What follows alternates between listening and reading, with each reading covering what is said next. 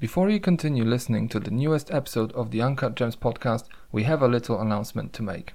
Over the last little while, we have been hard at work preparing some exclusive bonus content. That's right, exclusive bonus content for you to listen to, which will be available on our newly minted Clapper Patreon page. For just two bucks a month, you'll be able to access extra episodes of both the Uncut Gems podcast and ClapperCast. In exchange for a small subscription fee, you'll be able to hear us debate hot topics, indulge in focused retrospectives, deep dives into classic films, and more. At the moment, we are planning to release one extra episode of Uncut Gems and one extra episode of ClapperCast each month, which essentially boils down to a buck a show, which isn't much in the grand scheme of things, but it will help us develop our little community of writers and film lovers over at Clapper, pay the bills, and increase our outreach. Our inaugural bonus episode will premiere on the fourth of May, twenty twenty-one. So follow us on Twitter at UncutGemsPod, at ClapperPodcast, and at Clapper Limited for more details. Be sure to check out clapper l t d dot co dot u k as well. And don't forget to subscribe to our Patreon over at patreon.com slash clapperltd. That's patreon.com slash Clapper Ltd. Be there or be square.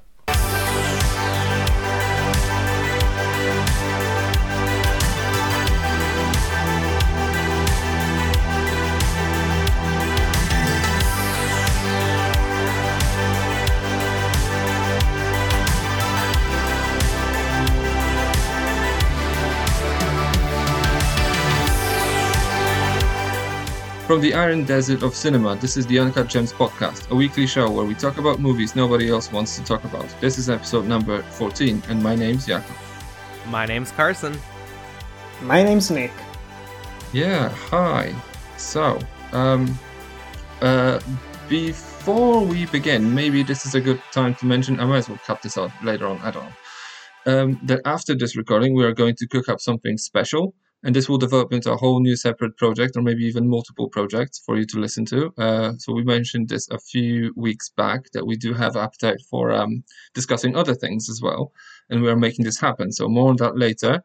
So for now, just keep your keep your eyes, eyes peeled. This is this is going to be a surprise. I don't know, because um, uh, probably Carson's going to uh, do an announcement on, on ClapperCast at some point. But, you know, just you should follow us on, uh, on social media. That's pretty much what I'm trying to say. Now.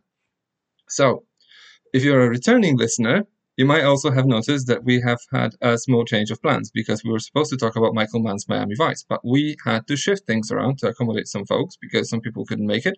So, worry not, if you're um, into Miami Vice, you'll have your day in court, that's fine. We're going to do it, but you'll hear it in uh, two weeks' time. So, stay with us. Instead, we are doing something new and venturing into the world of fantasy, or more specifically, eighties fantasy. Because the topic of today's discussion is Peter Yates' Krull. We have no food, and the men are too tired to hunt.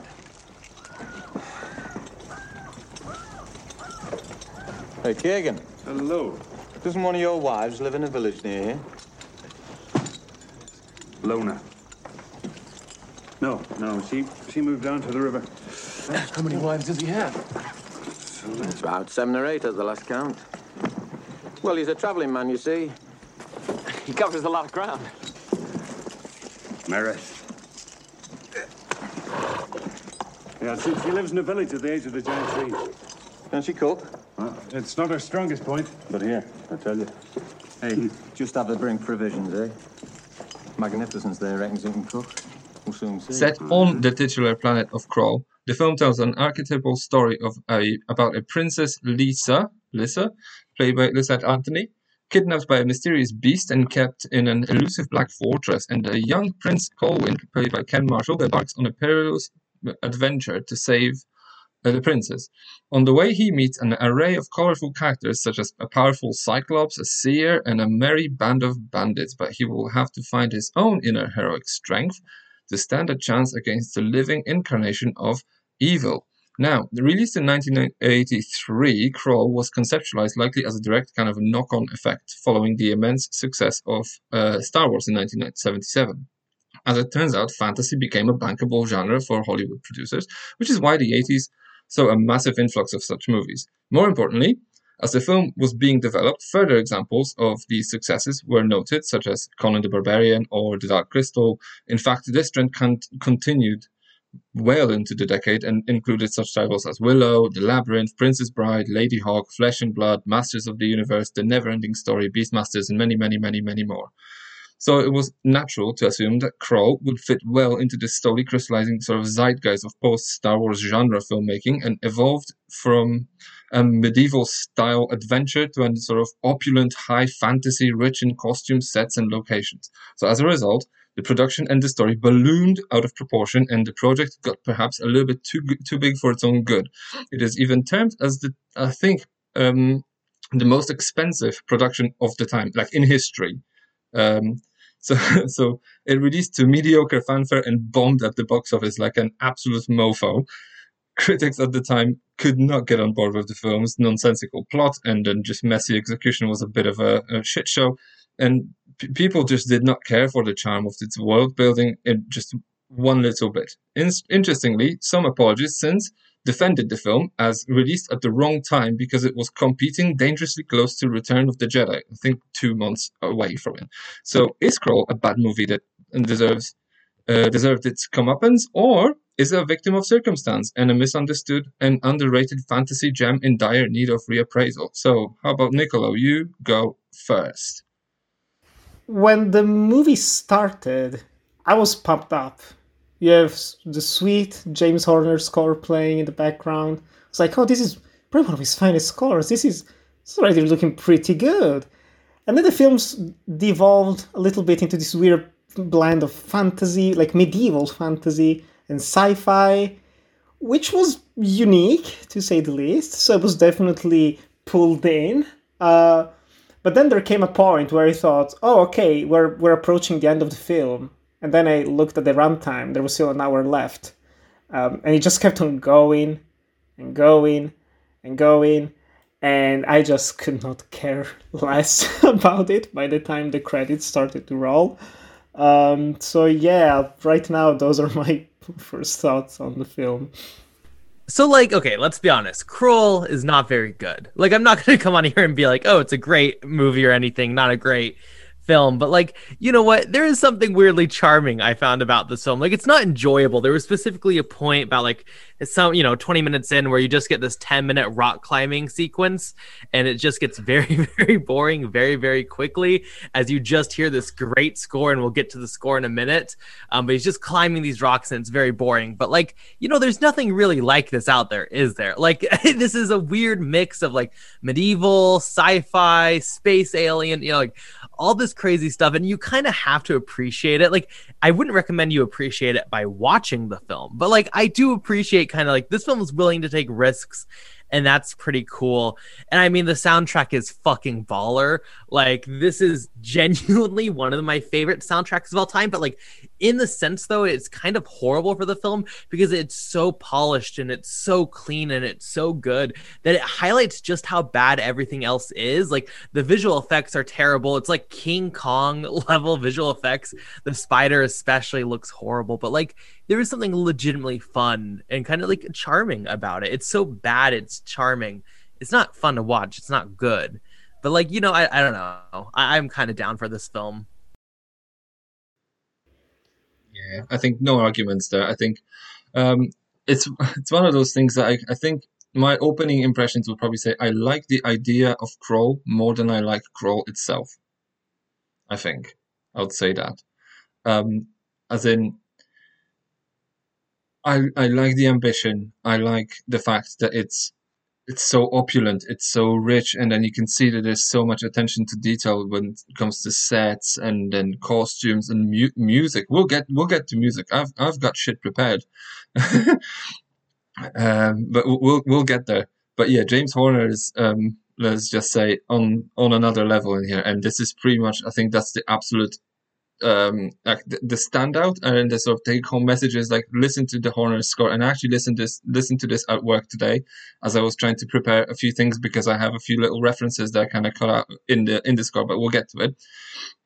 But yeah, like in terms of acting and uh, actual story, this is this no, this is not good. Like y- yeah, is this um, I don't know how to put it politely, but um, I, I'm, I, I should be sort of in the wheelhouse for this. Like, this should be my thing, as in, like, this is sort of practical effects. I like that kind of shit, but this just doesn't gel very well. You could see that this is um, it's trying to capitalize on something, and I'll, I, we'll, I'll get there in a minute. But um, it's um, it looks like it's just. It's almost, it's like Justice League. You could see that there's too many people involved in this, pulling the film in too many directions at the same time. And you can see that there's so many sort of uh, things pull, pulling this film apart, because it wants to be high fantasy. It wants to be space opera. It wants to be um, like a dirty fantasy. It wants to be like a medieval adventure. It wants to be all those things, and then just fails at this because it's just fundamentally some, it doesn't rework together. And then with the effects, I would say yes, exactly. When you when you say the spider looks like it's from original King Kong, like this is pretty much my original thought was, this looks like the uh, Clash of the Titans from the eighties, as in this is like a film that was made in the forties and put on a shelf and then took off the shelf in the eighties. And then someone decided, yeah, it's a good idea to release it now. People are ready. Like, because it's, especially when you see it in context of something like Star Wars or uh, Conan or, yeah, that you could see that these films, they kind of look cheap, and it kind of does. Um, I, and I know some people will probably find it charming, and there there are people who find it charming. But at least uh, this, to me, is um, yeah, I, I can I kind of see why it bombed.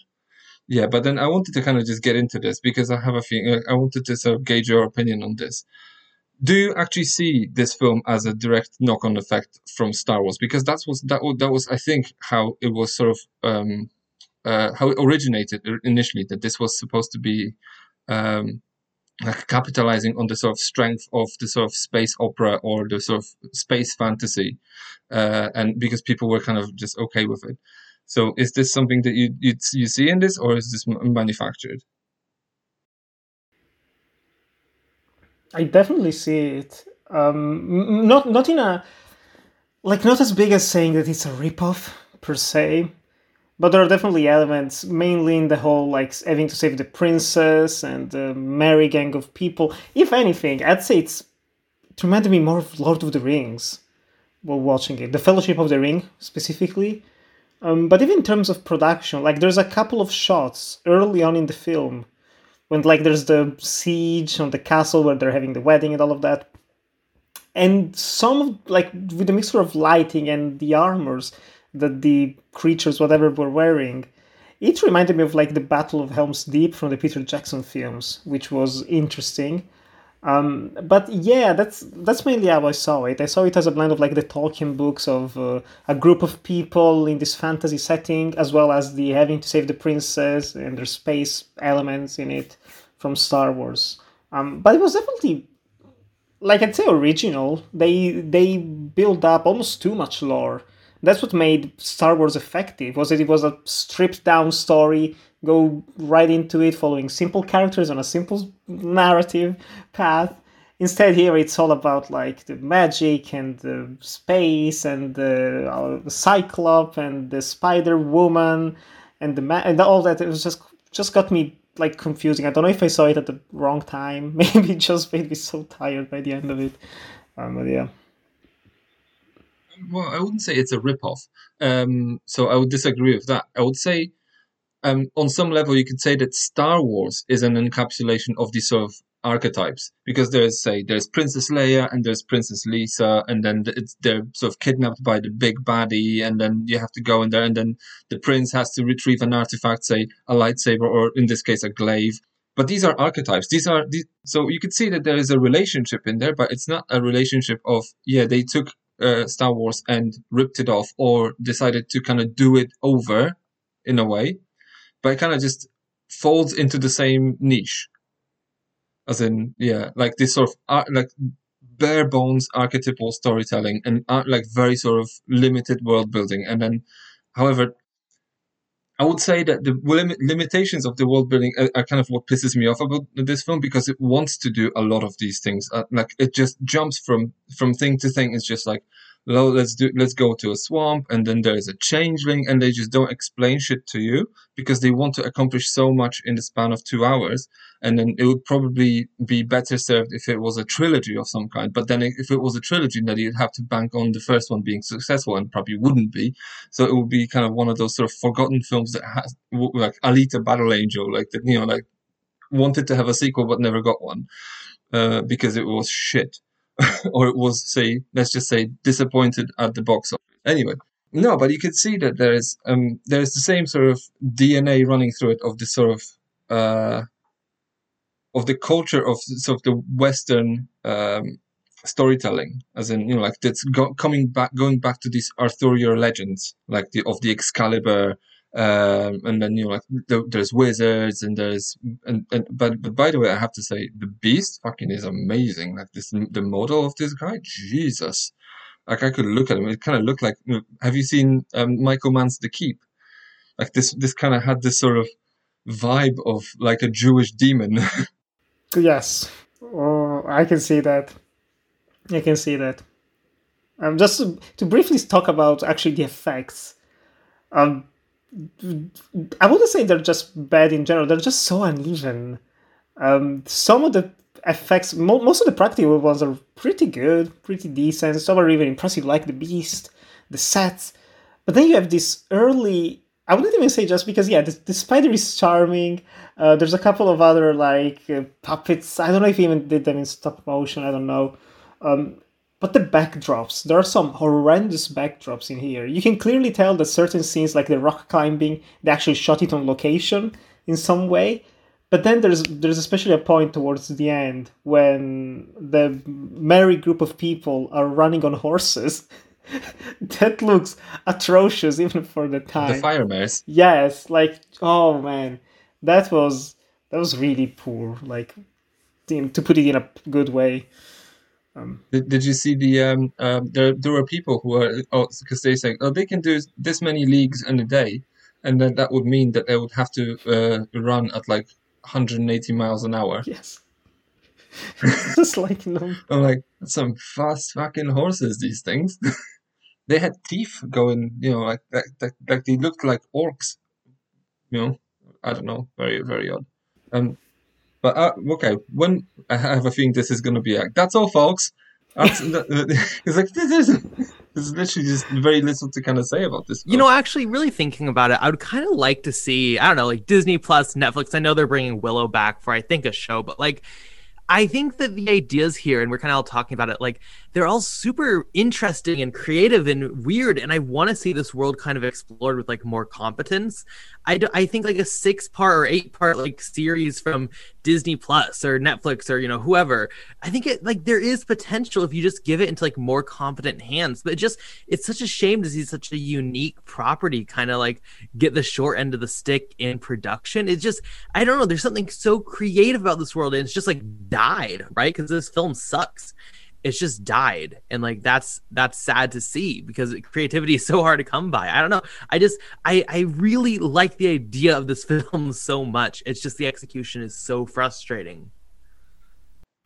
I mean, you could you could say that there's. I mean, when you see, you could you could you could see in real time how much of a shit show the production was because they they they actually did want, I think, to like film on location, and I think they filmed quite a lot of this like in Italy somewhere. So you can see there's there's beautiful like real forests, and there's, you know, mm-hmm. beautiful sort of um, like sceneries.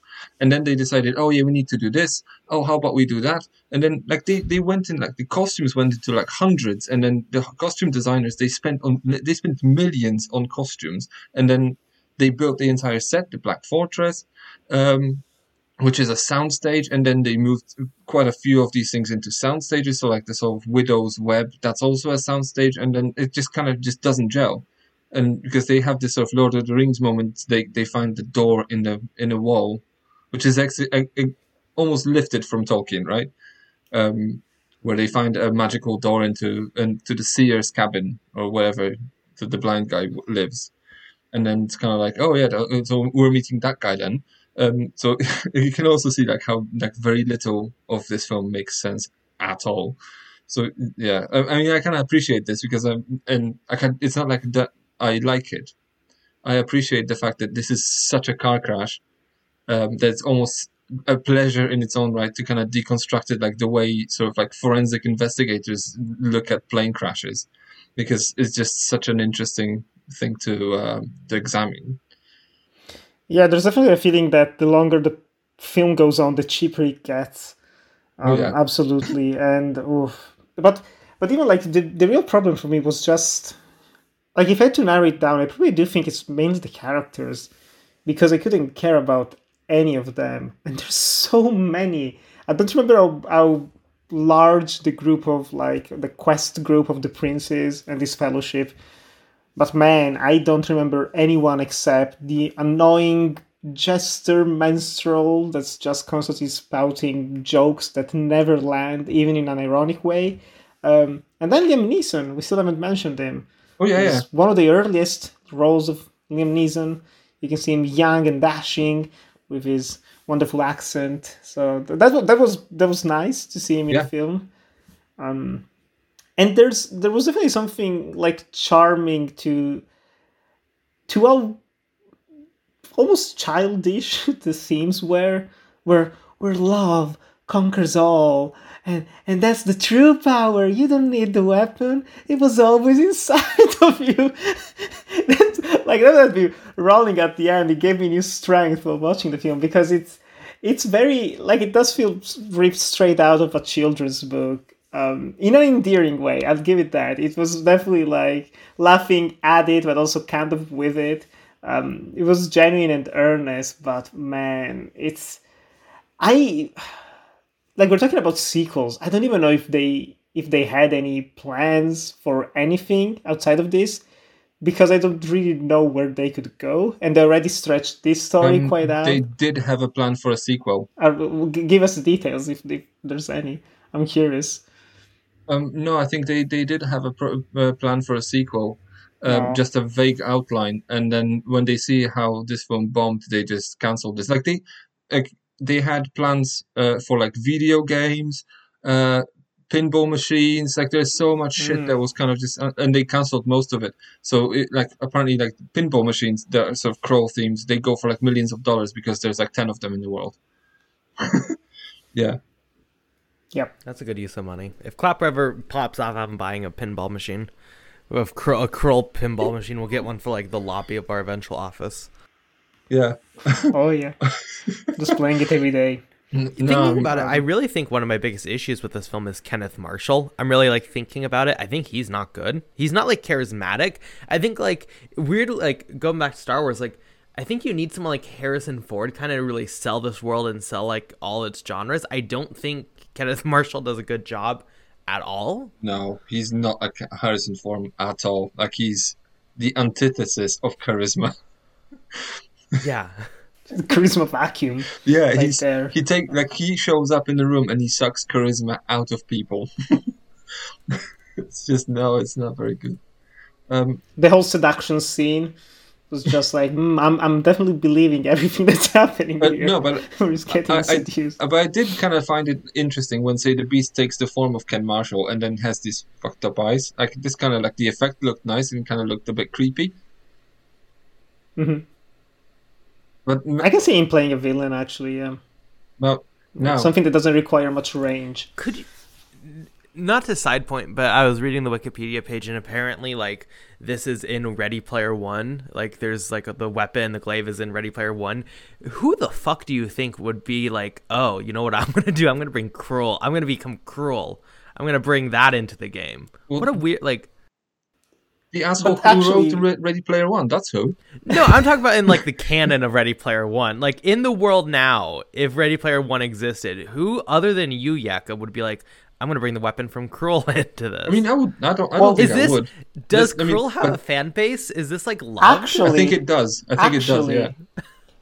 At the end of the video game Far Cry three Blood Dragon, which is the spin-off that's all about eighties nostalgia, the ultimate weapon is literally the glaive from Krull, which sprouts out like a giant laser beam that destroys everything. That's an actual thing. That's like the final weapon in the game. This has a legacy, and it's mainly the weapon. So this is like, so this is a movie yeah, this is a movie with like love behind it. I've never heard of this film before this podcast. Uh, no, I, I think the, I think the love behind this film. I, I think I'm a bit too young for this. I think this would be people who are now, let's just say, um, the tail end of Gen X. Um, would be the sort of target audience. Like basically, the guy who wrote uh, Ready Player One is kind of this sort of who like people who grew up in the eighties, because I grew up in the nineties, right? So, uh, so the tail end of Gen X would probably be looking at like they would be going to see Return of the Jedi and Krull in cinemas when they were say twelve to fifteen. That would be the sort of target audience for these pe- for these things. And then even though they're shit, um. They, I mean, this is even though even though this is shit, they will probably feel endeared to it because this is the formative experience of their childhood. So I could see that kind of people, like people who are now like people I work for pretty much. Like my, my bosses are sort of between in between sort of like the forty and forty-eight. Yeah, um, I will say sadly the subreddit isn't popping off that much. There hasn't been a post in two months, and the last one two months. was talking about a personal headcanon about it. So like. It doesn't seem like the subreddit's really yeah because off. People r slash Krull, you know, um, we should. I know Clapper has a Reddit. I think you know maybe, we used yeah. to do ClapperCast. We should post this definitely there. Yeah, I think they I mean, would love fair it. Enough. But then I would probably say that people in certain demographics, I mean demographics, people in certain age groups are more more are more or less prone to use Reddit or certain uh, certain social media. Like the, I would probably say that I don't know maybe people in their sort of mid forties, they'll be like, "What's Reddit? I don't, I don't know what this is," you know, because they're just a little bit sort of, um, they haven't caught on the sort of digital train, uh, sort of, because they were too old for this to kind of just um, internalize it the way say millennials did, and then when you guys pretty much grew up surrounded by by this shit. Anyway. Yeah. And actually, another yeah. Another group of people that I've noticed really enjoys Krull by going through the Letterboxd reviews um, is the four twenty crowd. Apparently quite a few oh, on Jesus, four twenty. Really? Yes, I've, I've like read three or four different reviews from different years of different people gathering with friends to smoke a bit okay. of Mary Jane and watching Krull together. And that goes back to what Carson was saying. I can absolutely see this as a wonderful, like, uh, drunken night of movie watching and things like that. It it could be very enjoyable as as a stand like literally standing alone watch. Um, it was a bit depressing. Now that's a take. Yeah. No, I just envisioned like when he was rock climbing for ten minutes, literally ten minutes as this like score plays, this beautiful, elegant score. I just imagine an entire sold out theater of drunk people at like one a.m. just chanting like climb, climb, climb. Like I, I think this film is so watchable. Like if you're making fun of it, I think it'd be really fun. I mean, I could I could envision people being smoked to their absolute tits and then just looking at this and they're just, what the fuck is going on? This guy has one eye. Fuck me, you know, that's that kind of uh, uh, enjoyment. But then, uh, yeah, I could I could see this being like a stoner film for some people, uh, but equally there are better stoner films to get stoned to. I think I'm going crazy because the more we talk about this film, the more I'm like, maybe it is good, maybe it is fun. I think I think it this is, is having good. the Jared you, Leto. Yeah. This is having the Jared Leto effect. Where like first time I talk about it, hate it, can't believe it. Next time oh, I'm like, well, shit, maybe it is okay, and then I'm like, well, no, maybe it's actually great. No, yeah. Uh, but it's so stupid but so fun. The fire effects, like I love the whole wedding thing with the fire. Like we're gonna put the wa- fire from the water. Like it's so funny. But this is the oh, definition yes. to me of almost so bad it's good. It's just, it's a bit too long. After a while, it just yeah. lost me. Like, I was just, I'm, like, the first hour, I was like, I'm digging this. Like, Horner's score is still banging in my ears, like, because it's so memorable. But after an hour, I, I, I was like, just shit or, or get off the pot. Like, get on with this, you know? It's just, yeah. But then there's one wrinkle I wanted to touch on, and that's maybe a, a bit of a, let's just say, a controversial hot take. Because that's in nineteen eighty-three, and I see this film as very intricately connected to Aliens. Don't you? Okay, and I'll have I'll have to explain myself. Um, uh, okay, first of all, like the Slayers, you could see. Okay, they're kind of like related to Conan the Barbarian sort of villains, but they kind of look to me like, oh yeah, they, they kind of have this sort of xenomorph sort of look. Now, the entirety of Black Fortress looks like this sort of queen's nest, and then the beast is the queen. And then I, and then th- there's even a, a, a moment where they have to get back to get the kid, which is like, yeah, let's go and get Newt from whatever. And I was thinking, yeah, I, I kind of like. And then there are scenes where I think they're going back and they have their glaive and they have their swords, and there's the Slayers kind of just move back because they see that there's just they're like, oh shit, like we don't want to get get involved. It kind of looks like these are scenes kind of lifted from, like this would be something that that kind of just transposed into Aliens later on. I'm pro- I'm totally making this up. I don't think James James Cameron was like a fan of Krull and made this happen. I think this is completely coincidental. But I think in Krull two, it was the plan to kill off the child. no, immediately. no, but there's a there's one little connection that I wanted to um, to see, and um, uh, let's just see if my internet will allow to to make this happen, because there is a connective tissue in the score.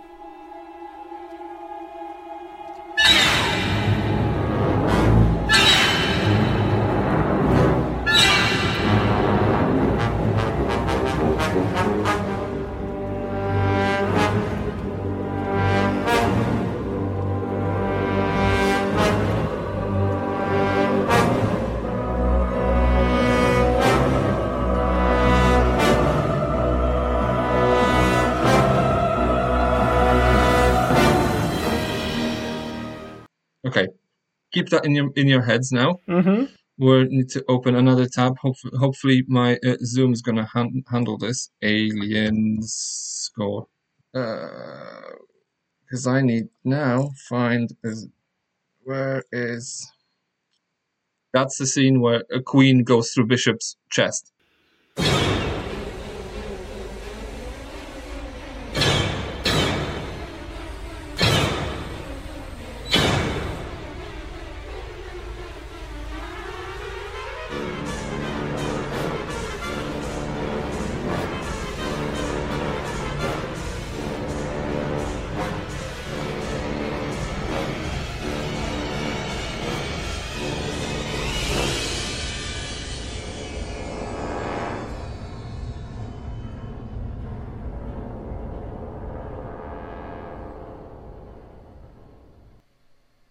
I rest my case.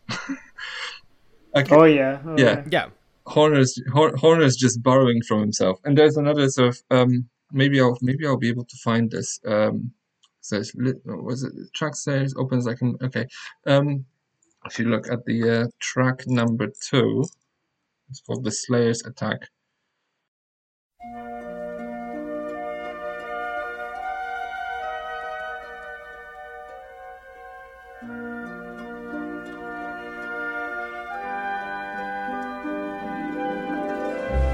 This sounds like a like a theme from Aliens, like the sort of the Jerry Goldsmith theme from Alien.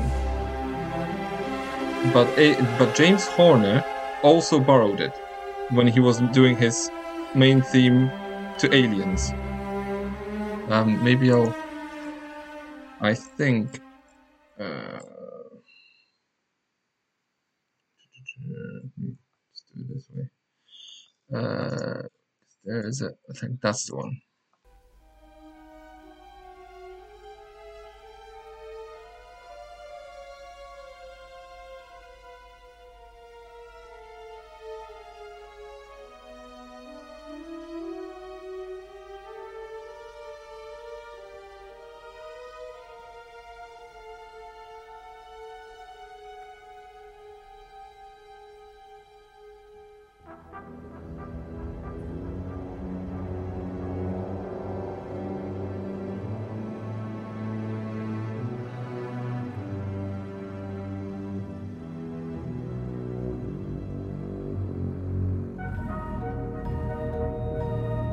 That's, that's sort of these two notes. This is basically like the sort of Jerry Goldsmith theme uh, from Alien that Horner borrowed.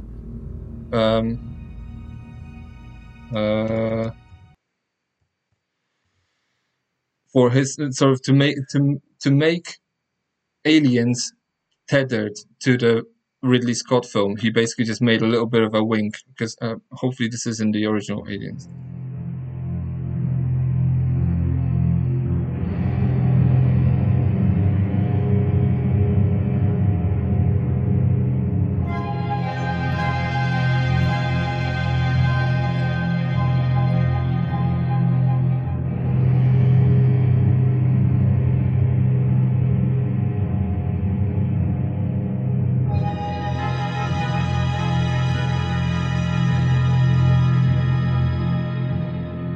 yeah, so that's that's what I wanted to share. Like, I found this wrinkle in the score, and I'm like super happy with myself because Krull and aliens are related, lawyered. It's proven. Yeah.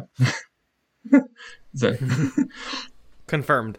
Yeah, so that's that's what I wanted to say. Sorry. uh, yeah, I'm I'm actually out, out of things to, to say about Krull. Krull is kind of like a I don't know, like a weird thing. That's um. I hope we get some emails about this one. I'm really curious what, like, I specifically want people who really are, like, fond by this film and really like this film and love this film. Like, what, like, what about it grabs you? Because it's such, watching it, such a weird, like, experience. I'm really, like, genuinely kind of fascinated that this kind of has a cult following. Oh, hey, okay, shout out to Randy, because Ran- I know Randy is a little bit older than I am. So he would be possibly maybe in the good sort of age group slash demographic for this. Randy, if you've seen Krull and you love Krull, send me an email. This is, this is going to be great. Anyway, yeah. I think that's the most interesting thing. Just just, just the power of nostalgia. Um, another thing that came to mind, like we mentioned Conan the Barbarian. This reminded me a lot of Conan the Destroyer, which is um, almost equally as cheap. Yes. and yeah, yeah, yeah. yeah. I can see that. Yeah. Uh, in terms of a fantasy set. Like, it, it has some interesting ideas here and there, but the execution is very lacking. But Conan the Destroyer came out one, that one year its... later. Yeah. Yes. It, it was like, this is like sandwiched in between Barbarian and Destroyer, which is interesting. But yeah, I, I think that's that's ultimately the power of nostalgia. Um, just when you're little, when you don't know better, but also when you have like less expectations. You don't want that much from movies, from cinema or anything. I can see myself really loving this as a kid. Yeah. Like between I, I between the ages of like six and nine, I saw so many like cheapo adventure fantasies, knockoffs of uh, Star Wars, Lord of the Rings and Conan and whatnot, rather than the actual deal sometimes. Um, and I can see like a kid getting sucked into this world because it is creative. It does stimulate a lot of creativity, even though it has this weird, weird trademark of eighties fantasy that is a quicksand scene. It feels like mm-hmm. every single film from the eighties has to have a quicksand scene. But yeah, it's I can I can see the appeal for it. I can definitely see the appeal for it. I mean, but then again, like I'm I'm I think too too young for this because like I, I can see. Um, I can know there's a there's a like a community of people who love Jim Henson's Labyrinth or they love Dark Crystal mm. or Willow. I'm like, I missed out on this shit.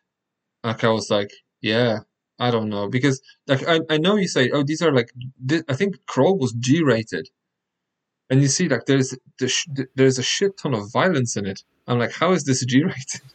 It's scary. Yeah, it's, it's a very scary thing. It's ridiculous. It's just um. Yeah, it's it's. But then again, it was kind of at the same time as. I want to say Temple of Doom. Where people still have no had no idea what to do with things that are kind of for general audiences, but you kind of need to be a little bit older to appreciate them. And they a year before, yeah. Yeah, because they this was this would be the time when they were kind of formulating what um P G thirteen rating should be. Yeah. So it's mm-hmm. yeah. Yeah, this one was rated P G. Was it P G? Yeah. Um, in the U S, yeah. Yeah, yeah. Because yeah, I think in I mean, in... fair enough.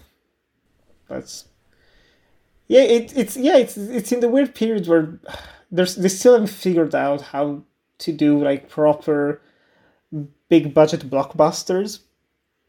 And and I think what's what's keeping this back as well. We haven't really mentioned it, but it's the comic relief, which feels very much in there just to have. Like to appeal to kids, to appeal to children. Same problem again with the Conan the, Bar- the Destroyer film because the previous one was mature adult film, and then the sequel is this kiddie fantasy.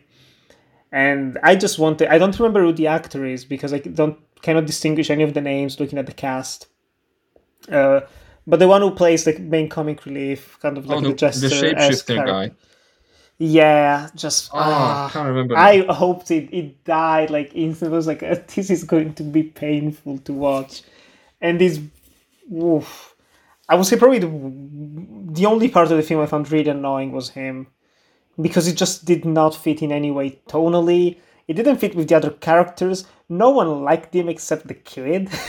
It's just like, uh, David no Batley. There you go. There you go. David Batley. Yes. Um, and then like you can see like this, this kind of has like this sort of Star Wars curse. Like you, you look at the cast and then you can see that there's no one in there may, had a career.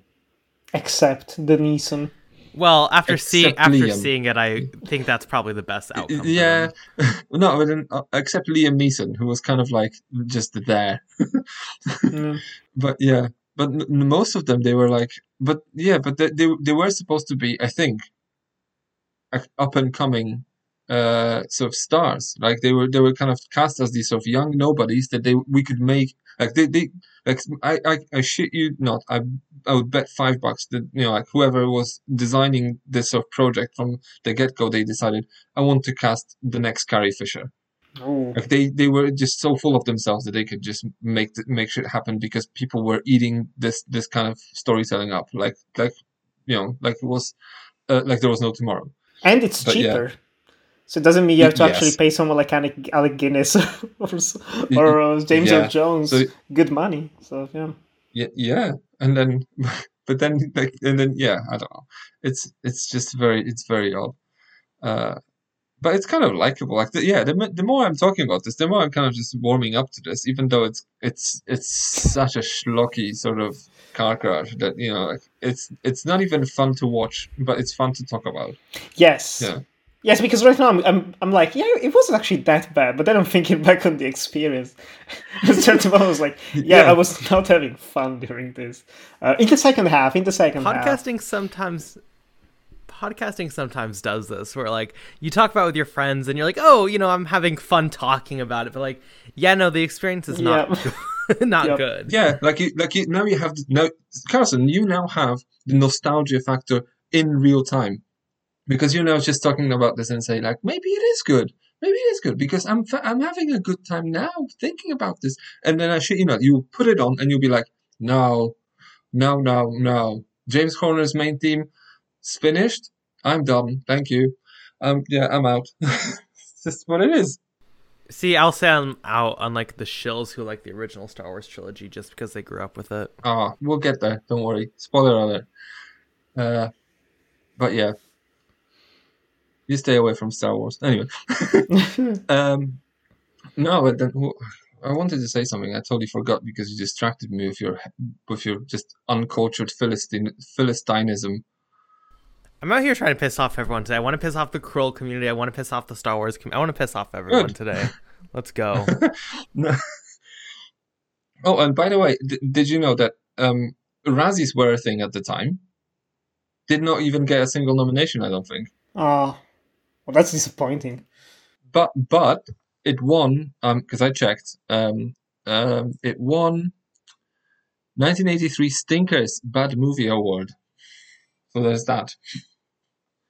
I thought it was also nominated for some Saturns, though. I mean, yeah, but then, everything the, is, but, so. then and the, but then again, everything gets nominated for some Saturns. Oh, wow. Um, I'm looking at the no, lineup it, for the Stinker Awards for that year. It's not... What was in there? I, I would say this is probably the most memorable one. You also have Porky's two the next day, Still oh, yeah. Smoking with Cheech and someone. I can't even see. Cheech Marin and Tommy Chong. Oh, Cheech Marin! Ah, this looks really bad. The Lonely Lady oh. and Two of a Kind. Speaking of, like, we should probably at one point somewhere, like, I go, it should go on the list, like, like, nineteen eighties teen sex comedies, because they're horrible. And then, sure. yeah, like, like, try and watch Revenge of the Nerds now. Woof. Oh no. You'll be like, this, this is inappropriate on so many levels. This is just, yeah. One that could be interesting. You, you make a. F- oh, sorry. Yeah, go for it. I was gonna say one one that could be interesting to discuss would be Last American Virgin. That's that's uh, that's one that stands out in more ways than one. Nice. But yeah. No, I mean, yeah, it's um, it yeah, it's it's it's a very interesting. Krull is a very interesting sort of like, topic, and then you know you kind of have to, I don't know, and then we haven't even spoken about the director. Who's, um, I think, most well known, Peter Yates, for making Bullitt. Just like that, he, so so the opposite of this, I guess. Yeah, like Bullitt's a masterpiece. Like I've I love this film so much on so many levels, and it's so beautifully well done, like so beautifully directed, and the camera work in Bullitt is so amazing. It's a grounded and film. It's a grounded film, but then like driven by remember, visuals.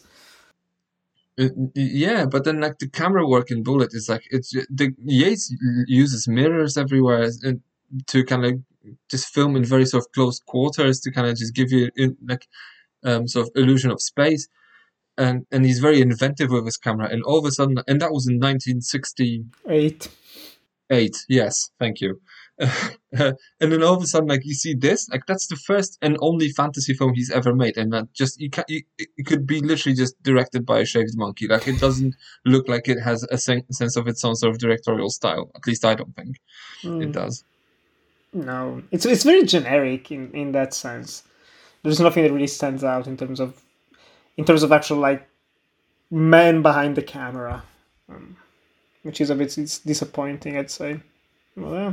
yeah. Probably I mean, like a made for the money, little... I guess. I don't think he really had much interest in it. Uh, at least it doesn't come across as that. It doesn't seem like a passion project that he was fighting hard for. So yeah. yeah. Yeah. So I come. I, I'll be honest with you guys. I come out. I'm. I'm, I'm out of gas on this. It's just like, yeah, it's one of those, like I watched this, I was like, I really need to think hard about things to, to talk about, because I, I was struggling to kind of stay focused on this. Yeah. It's, yeah, it's, and, and it doesn't happen to me that, that, that you know, like I, I have problems talking, and just this, this doesn't, yeah, it's just very odd. Yeah. Like I like the idea of Krull, I don't like Krull itself. That's pretty much my tagline for today. I think the the fact that there are so many films from the eighties, especially genre films and fantasy films, that have had a massive legacy, something like Krull, whose only legacy has been, yeah, you know, the, the glaive, the weapon, it's it's cool, let's put it in video games and shit.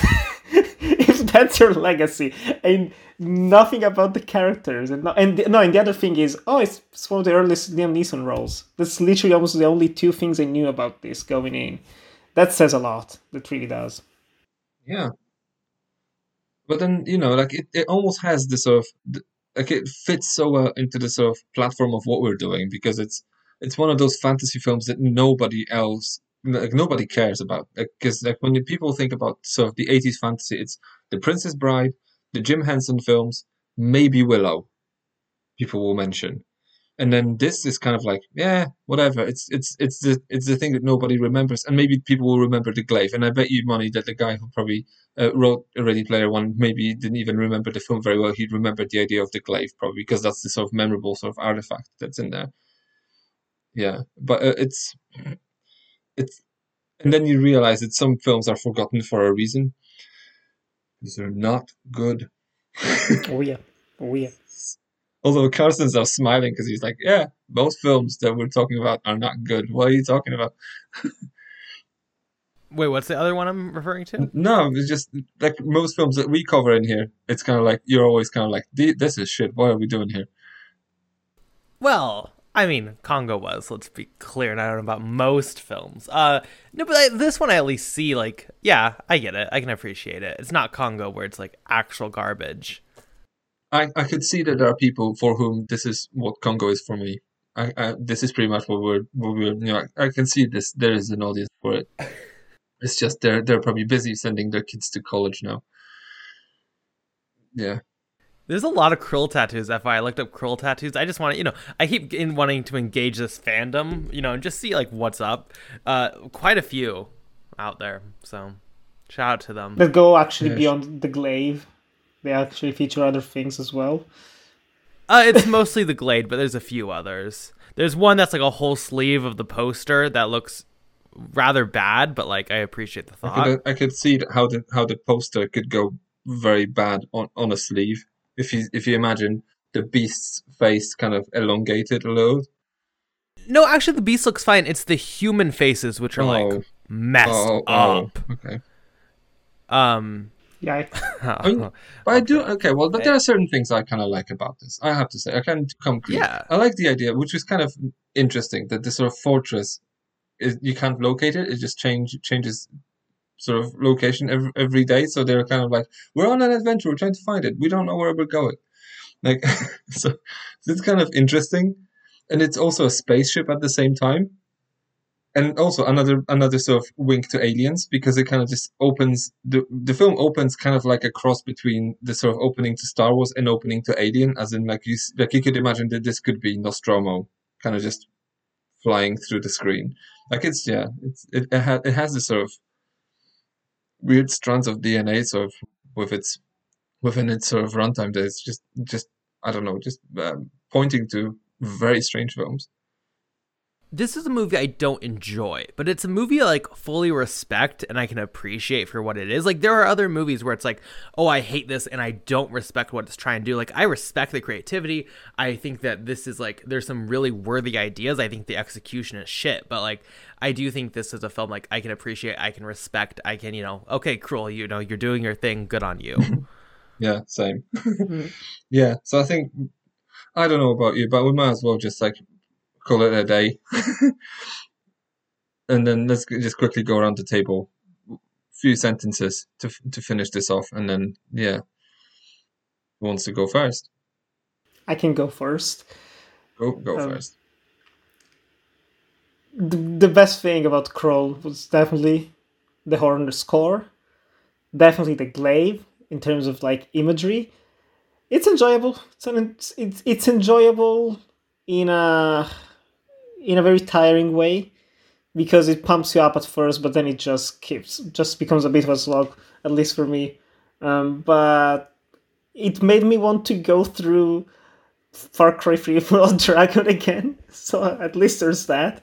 That's a positive. Uh, and I want to get the soundtrack. I really do. I I I, I can see someone like a modern day Tarantino digging the soundtrack up and using it in a wonderful blockbuster down the line and just blowing everyone away in the in a proper context that's not Krull. Yeah, I mean, I, I agree. I think I've kind of said my piece. Like, I respect the film. Not my thing, not good, but like, you know what? I respect it. And yeah, I mean, it, it's fine. I, I fully, unlike, you know, the Alita Army, unlike fucking Iyer Cut, the fucking Snyder Cut, like, I respect the fan base of this. Go off, live your best Krull lives. I'm down. I like that. I mean, I, I don't know. I'm actually kind of turning, I think I'm turning more positive to the idea of this film than I think anyone else here. If you get us to ten thousand listeners on this podcast, I will go get a Krull tattoo. Oh, let's go. Game on. Oh, wow. Kids, subscribe, like, kidding, and retweet. We need to get, okay, we need to specify, where are you getting?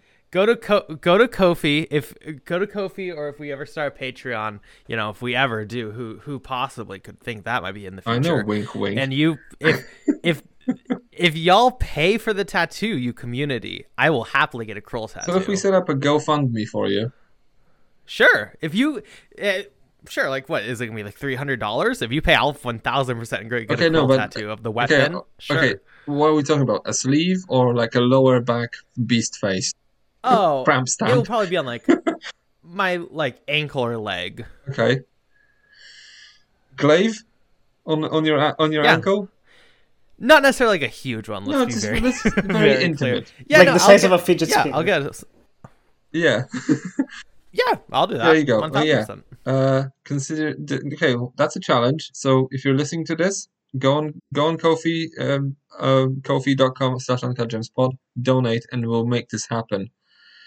And then if there's, you know, and then also just shout out on, on Twitter. We'll make we'll make this trending. Holy shit, get Carson a, ta- Carson a tattoo. There you go.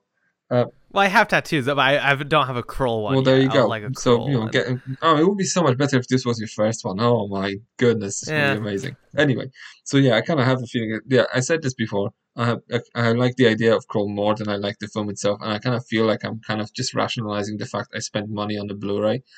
Uh, Like, I'm not even kidding right now. Like, I've got a few stinkers on my shelf that I'm just thinking, wow, what am I doing with this?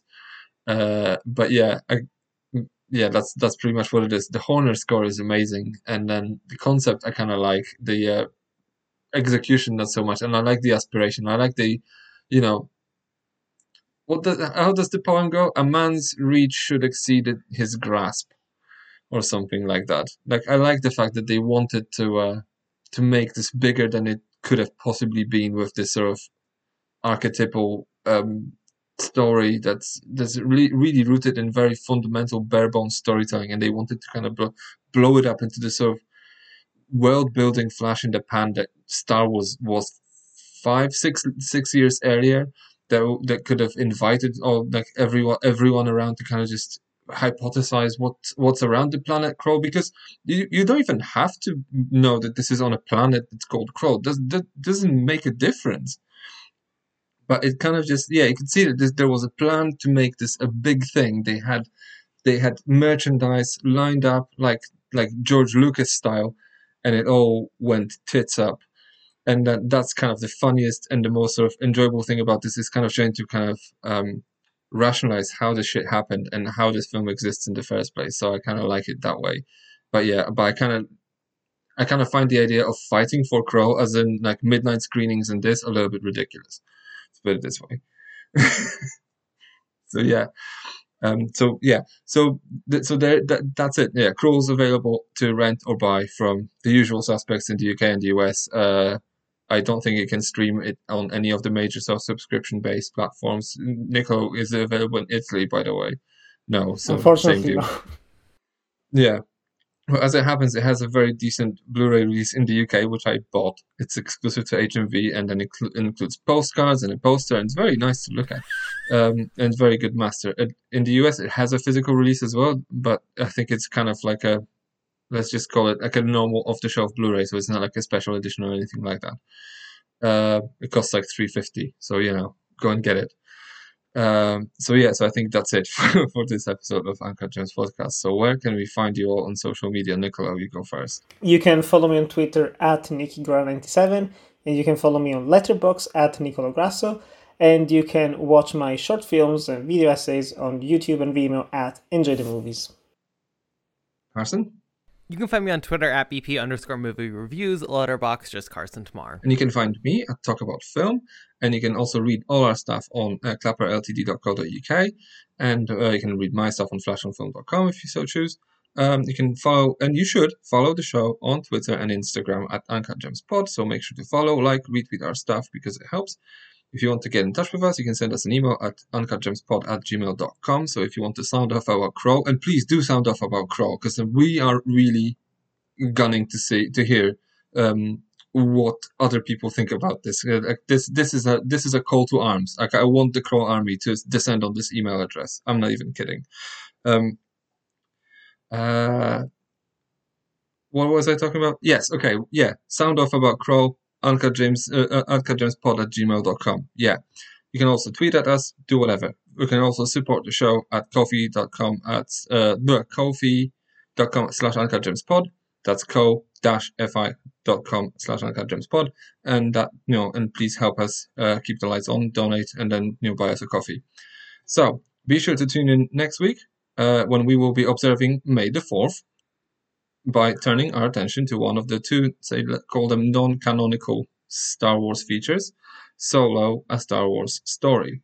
In addition, be on the lookout for our, call it, premium content I mentioned at the beginning of this podcast, because, you know, like we're, things are going to happen, put it this way. Just, you know, stay tuned. So follow us on, uh, uh, uh, uh and ClapperCast at ClapperPodcast on, uh, on Twitter to stay on top of all these new developments. And you should also follow Clapper Pod, ClapperCast anyway, because, you know, it's amazing. So, yeah, uh, for now, I hope you all have a fabulous day, and I'll see you next week. Bye-bye.